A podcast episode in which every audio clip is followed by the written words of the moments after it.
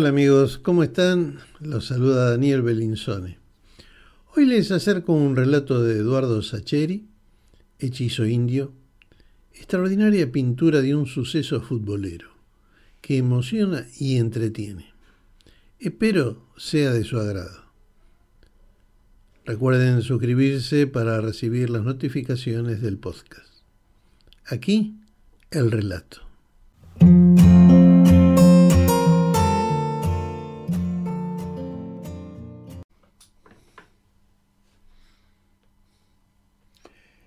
Única vez que vi sonreír a Aniceto Manuel Gutiérrez fue el término del partido más difícil de su vida, jugado el 4 de diciembre de 1963 entre su equipo, el Sportivo La Piedad y el poderoso Estero Velázquez, por la finalísima de la Liga Chaqueña. Los tres diarios que publicaron el comentario del partido destacaron la manera insólita en que Gutiérrez, back central, borró de la cancha a Néstor Ribarren, el crack del equipo rival sin tocarlo, sin rozarlo, sin aproximársele siquiera, utilizando al parecer la sola energía de su mirada. Debo aclarar que junto con mis compañeros de la piedad fui uno de los primeros sorprendidos. En el partido de ida, Irribarren nos había vuelto locos, nos había gambeteado, nos había desbordado, nos había toqueteado la pelota por las narices. Y el que había llevado la peor parte en el bailongo había sido el pobre Aniceto, que por su función era el último escollo que debía sortear el delantero en cada ataque.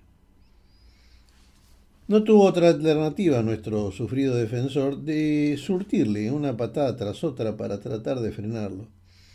Y aún así, dada toda la impresión de ser un esfuerzo inútil. De hecho, Aniceto salió expulsado antes de terminar el primer tiempo y perdimos 2 a 0 porque nos hicieron precio o porque ellos se relajaron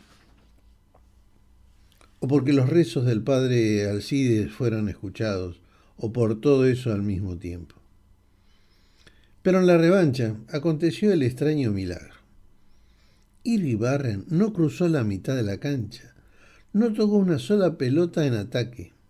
Se limitó a deambular por su propio campo con expresión despavorida durante los 90 minutos. Y al final del partido huyó de la cancha tan rápido como se lo permitieron las piernas. Sin esa pieza clave de su estructura ofensiva, el equipo de Estero Velázquez no nos hizo daño alguno y pudimos imponernos 4 a 0 y ascender por única vez al Regional Nordeste. Ya hablé de las crónicas del partido. La de la voz de resistencia tiene un título sugerente, Hechizo Indio. Pasa que Aniceto era un indio toba y la expresión aterida y la conducta inverosímil de Iribarren le daban pie al periodista para jugar un tanto con la idea de un embrujo. No fue muy original. El mentor tituló algo parecido, marcado por arte de magia. La nota descansaba en coloridos juegos del mismo tenor, pero no se asomaron a la verdad ni de lejos. A mí mismo me habría pasado inadvertida si el propio Aniceto no hubiera compartido conmigo su secreto. Aniceto Manuel Gutiérrez era oriundo de una población toba establecida cerca de Colonia Burkart, el pueblo de gringos algodoneros en el que nací y me crié. Era petizo, muy chueco, y sus piernas enclenques y sus huesos prominentes testimoniaban su hambrienta niñez en el monte. Rara vez soltaba una palabra, y solo si alguien le dirigía una pregunta. Jamás festejaba los goles ni se quedaba a conversar después de los partidos. Llegaba con el tiempo casi justo. Venía descalzo, con los zapatos de fútbol que le habían dado los curas bien embetunados y atados como un collar alrededor de su cuello, para que no se le mojaran al vadear el arroyo. Se los calzaba sin prisa detrás del arco y esperaba a los demás bien erguido con los brazos cruzados sobre el pecho de pie en el borde del área, como anticipando que ese sería su territorio durante el cotejo. Debíamos ser para él un espectáculo extraño, con nuestras risas despreocupadas y nuestros ademanes sueltos, propios de muchachos que andan por la vida con el buche lleno todos los días. Me consuela saber que no le éramos hostiles. Lo tratábamos tanto como él nos lo permitía, y como hijos de esa tierra bárbara, no cometíamos la estupidez de etiquetar a la gente por el color de su piel o por el origen de su apellido. Respondía a nuestros saludos con una leve inclinación de cabeza, con una economía de movimientos de quienes eh, no lo conocían les hacía pensar que podían confundir ese gesto como un desagrado. Pero no había tal cosa en su ánimo. Creo que simplemente en la misma cantidad de años le había tocado vivir el doble que a nosotros y eso tendía a aumentarle los silencios. Empezó a jugar en Esportivo La Piedad a cambio de que los curas le permitieran llevarse algunos cortes de madera del aserradero que tenían en los fondos de la parroquia, que a él le servían para ir levantando su casa.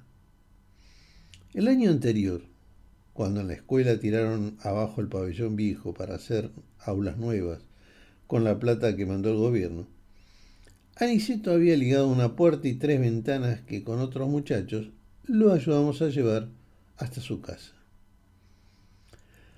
Anduvimos cruzando el monte un buen rato, hasta que vimos su rancherío, escuálido. Entre los ranchitos se veía el esqueleto de la casa de Aniceto. Nos convidó a unos mates y nos explicó en un murmullo sus planes de, de terminarla.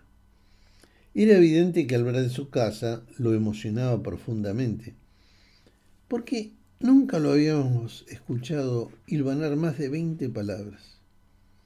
Y en esta ocasión habló como cinco minutos. Eran muchos de familia y no tenía corazón para obligarlos a apilarse, como en el rancho en que todavía ocupaban, y que su padre les había dejado. Por eso demoraba en terminarla, por los malabares que improvisaba para darles el gusto a sus hermanas, a la madre y a los hermanos más chicos. Pero a veces sentía que el asunto se le iba de las manos. Con las aberturas que acabábamos de acarrear pensaba dar por terminada el perímetro de su casa, pero le faltaba el techo. La temporada siguiente, cuando nos prendimos en la ronda final de la liga, los curas nos mandaron a hablar con el hermano administrador, que cuaderno en mano fue anotando lo que cada jugador quiso estipular como premio de campeonato. Yo iba a pedir una motoneta siambreta, porque en esa época andaba con la idea de ponerme un reparto de huevos. Pero un par de lugares antes que yo pasó Aniceto, que pidió el techo para la casa. El cura lo sacó carpiendo, porque dijo que era un despropósito y una exageración esa solicitud. Aniceto no lo contradijo, pero se quedó ahí de pie, como esperando que la creación volviese al polvo de sus inicios. El cura, ansioso por despacharlo, le dijo que podía transigir, cuando mucho, en cubrirle la cuarta parte del techo que pedía. Luis Ceballos, otro de los que hicieron aquella travesía por el monte con las ventanas a cuestas, Pasó delante de mí y cuando el cura le preguntó, le dijo con la mayor naturalidad que quería otro cuarto de techumbre. El cura no dijo nada. Cuando me tocó el turno reclamé mi cuarta parte y Romualdo Calabrese hizo lo mismo. A salir nos demoramos a propósito con Luis y con Romualdo para que Aniceto nos sacara cierta ventaja porque no queríamos ponerlo en el aprieto de tener que darnos las gracias. Igual faltaba lo principal, que era ganar esa última ronda. Con Colonia Velarde fue un trámite y con Empalme Leguiza fue un juego de chicos. Pero con Estero Velázquez se nos vino la noche. tal como ya relaté, por el enigma gordiano que representaba Iribarren. En el partido de ida, en cancha de ellos, nos pegó un peludo inolvidable. Ese muchacho jugaba a otra cosa. Tenía el raro privilegio de los cracks. No necesitaba mirar ni sus pies ni la pelota mientras gambeteaba. Observaba al rival que tenía enfrente y lo dormía en cada enganche. Si alguien podía marcar a Iribarren, era Niceto Manuel Gutiérrez. Estoy convencido que si nuestro pago hubiera sido menos ignoto o si la vida le hubiese regalado dos piernas más firmes, Aniceto habría hecho carrera con una pelota en los pies. Tenía una condición innata para la marca y su economía emocional le confería una concentración absoluta en los avatares del juego. Sabedor de su debilidad física para los piques largos, esperaba a los rivales en los puntos exactos de la cancha. Los estudiaba sin prisa, hasta que era capaz de anticipar cada una de sus mañas de sus trampas, de sus debilidades. Era como si construyese un mapa cerebral en el que figuraban los delanteros, los caminos y los atajos elegidos por ellos. Una vez acabado el diagrama, los acechaba sin angustia y sin pasiones evidentes. Al tercero o cuarto quite limpio de balón que les propinaba, los rivales tendían a ponerse nerviosos. A veces lo pechaban, lo codeaban, lo insultaban entre dientes, pero ni siquiera entonces Gutiérrez extraviaba su buen juicio. Tampoco estaba preso de su libreto. Si se topaba con un contrario demasiado rápido e impredecible, dejaba su estrategia de lado y le surtía tres o cuatro buenas patadas. Aún cinco. Las que hicieron falta para disciplinar al aprendiz sedicioso. En ese fútbol medio salvaje, los árbitros solo echaban jugadores en casos extremos y Aniceto era tan discreto que aún para revolcar a delanteros usaba sus movimientos de humo y pasaba inadvertido. Y recién ahora llego al centro de mi relato. A la tarde del diciembre 4 de 1963, cuando se jugó la revancha. No creo imprescindible aclarar que en la semana que me dio entre las dos finales, Aniceto no pronunció palabra. A decir verdad, no lo vi más tenso o más ansioso que lo que lo había visto antes. Creo que yo cargaba sobre mis espaldas sus angustias y las mías. Sufría por su techo lo que no habría sufrido por mi siambreta. No me le acerqué porque no tenía nada especial que decirle y porque Niceto era de esas personas que atesoran las palabras para utilizarlas solo en casos de emergencia. En esos tiempos no existían las suspensiones y Niceto podría jugar, pero ¿qué sentido tenía? ¿Cuánto podía durar en la cancha con Iribarren enfrente anudándole las piernas flacas en cada gambeta? A la final aquella fue medio mundo, o medio chaco para ser más exactos. Imponían un poco el gentío y el barullo. Lo usual era que jugásemos con poco público. Cuando llegó Iribarren me dio un poco de envidia porque se le acercaron dos o tres fotógrafos que iban a cubrir el partido y le pidieron que posara. Después de los chasquidos de los diafragmas, Iribarren inició un trotecito de calentamiento que lo llevó cerca del lateral.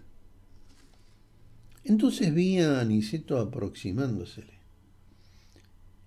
Iribarren lo miraba sin odio, pese a que todavía debían dolerle los hachazos del domingo anterior. Y Aniceto le devolvía la mirada con sus ojos de piedra.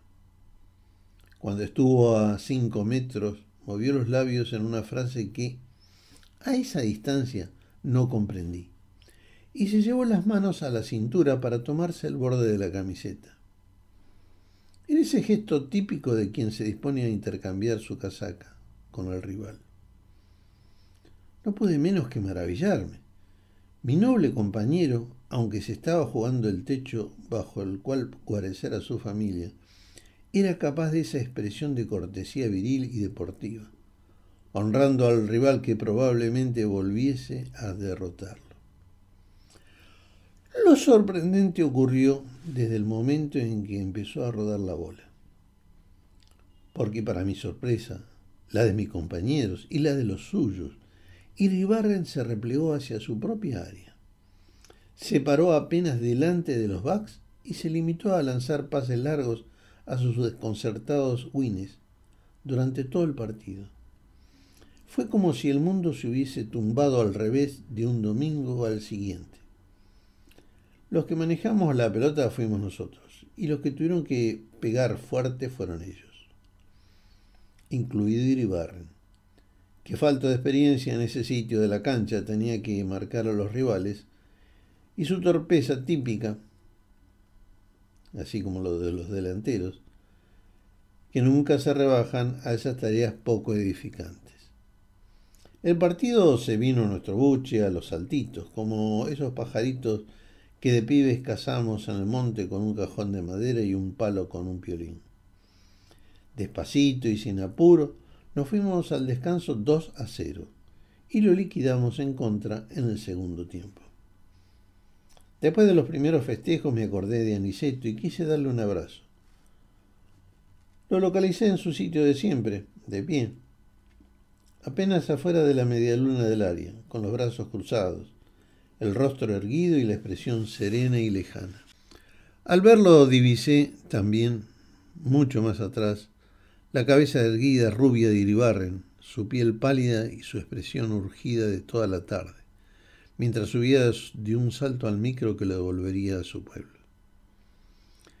Me acerqué a Aniceto sonriendo y adelantando la diestra. Lo felicité por nuestro éxito. Me lo agradeció con una de sus graves y silenciosas inclinaciones de cabeza.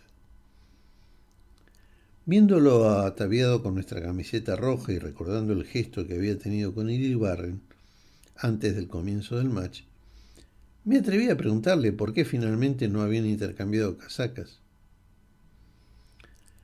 Me miró como si no me comprendiera. Le recordé entonces la escena que había presenciado, el saludo distante con el rival tan temido y su ademán de entregarle la camiseta al final del partido. Aniceto Manuel Gutiérrez me miró un largo minuto antes de hablar. No le ofrecí ninguna camiseta, me dijo. Le pedí disculpas y le aclaré que si cruzaba la mitad de la cancha lo iba a tener que cagar a tiros. Cuando Aniceto hizo silencio, bajó la vista hacia su vientre y repitió el gesto de tomar con las manos el borde de su camiseta y apenas levantarla. Debajo de la casaja, casaca, sostenidos por el pantalón corto, llevaba cruzados dos pistolones del tiempo de la colonia, negros y opacos, salvo por los gatillos y los percutores, que se veían como recién lustrados. Asó su mirada oscura hacia mis ojos incrédulos, y fue entonces que sonrió.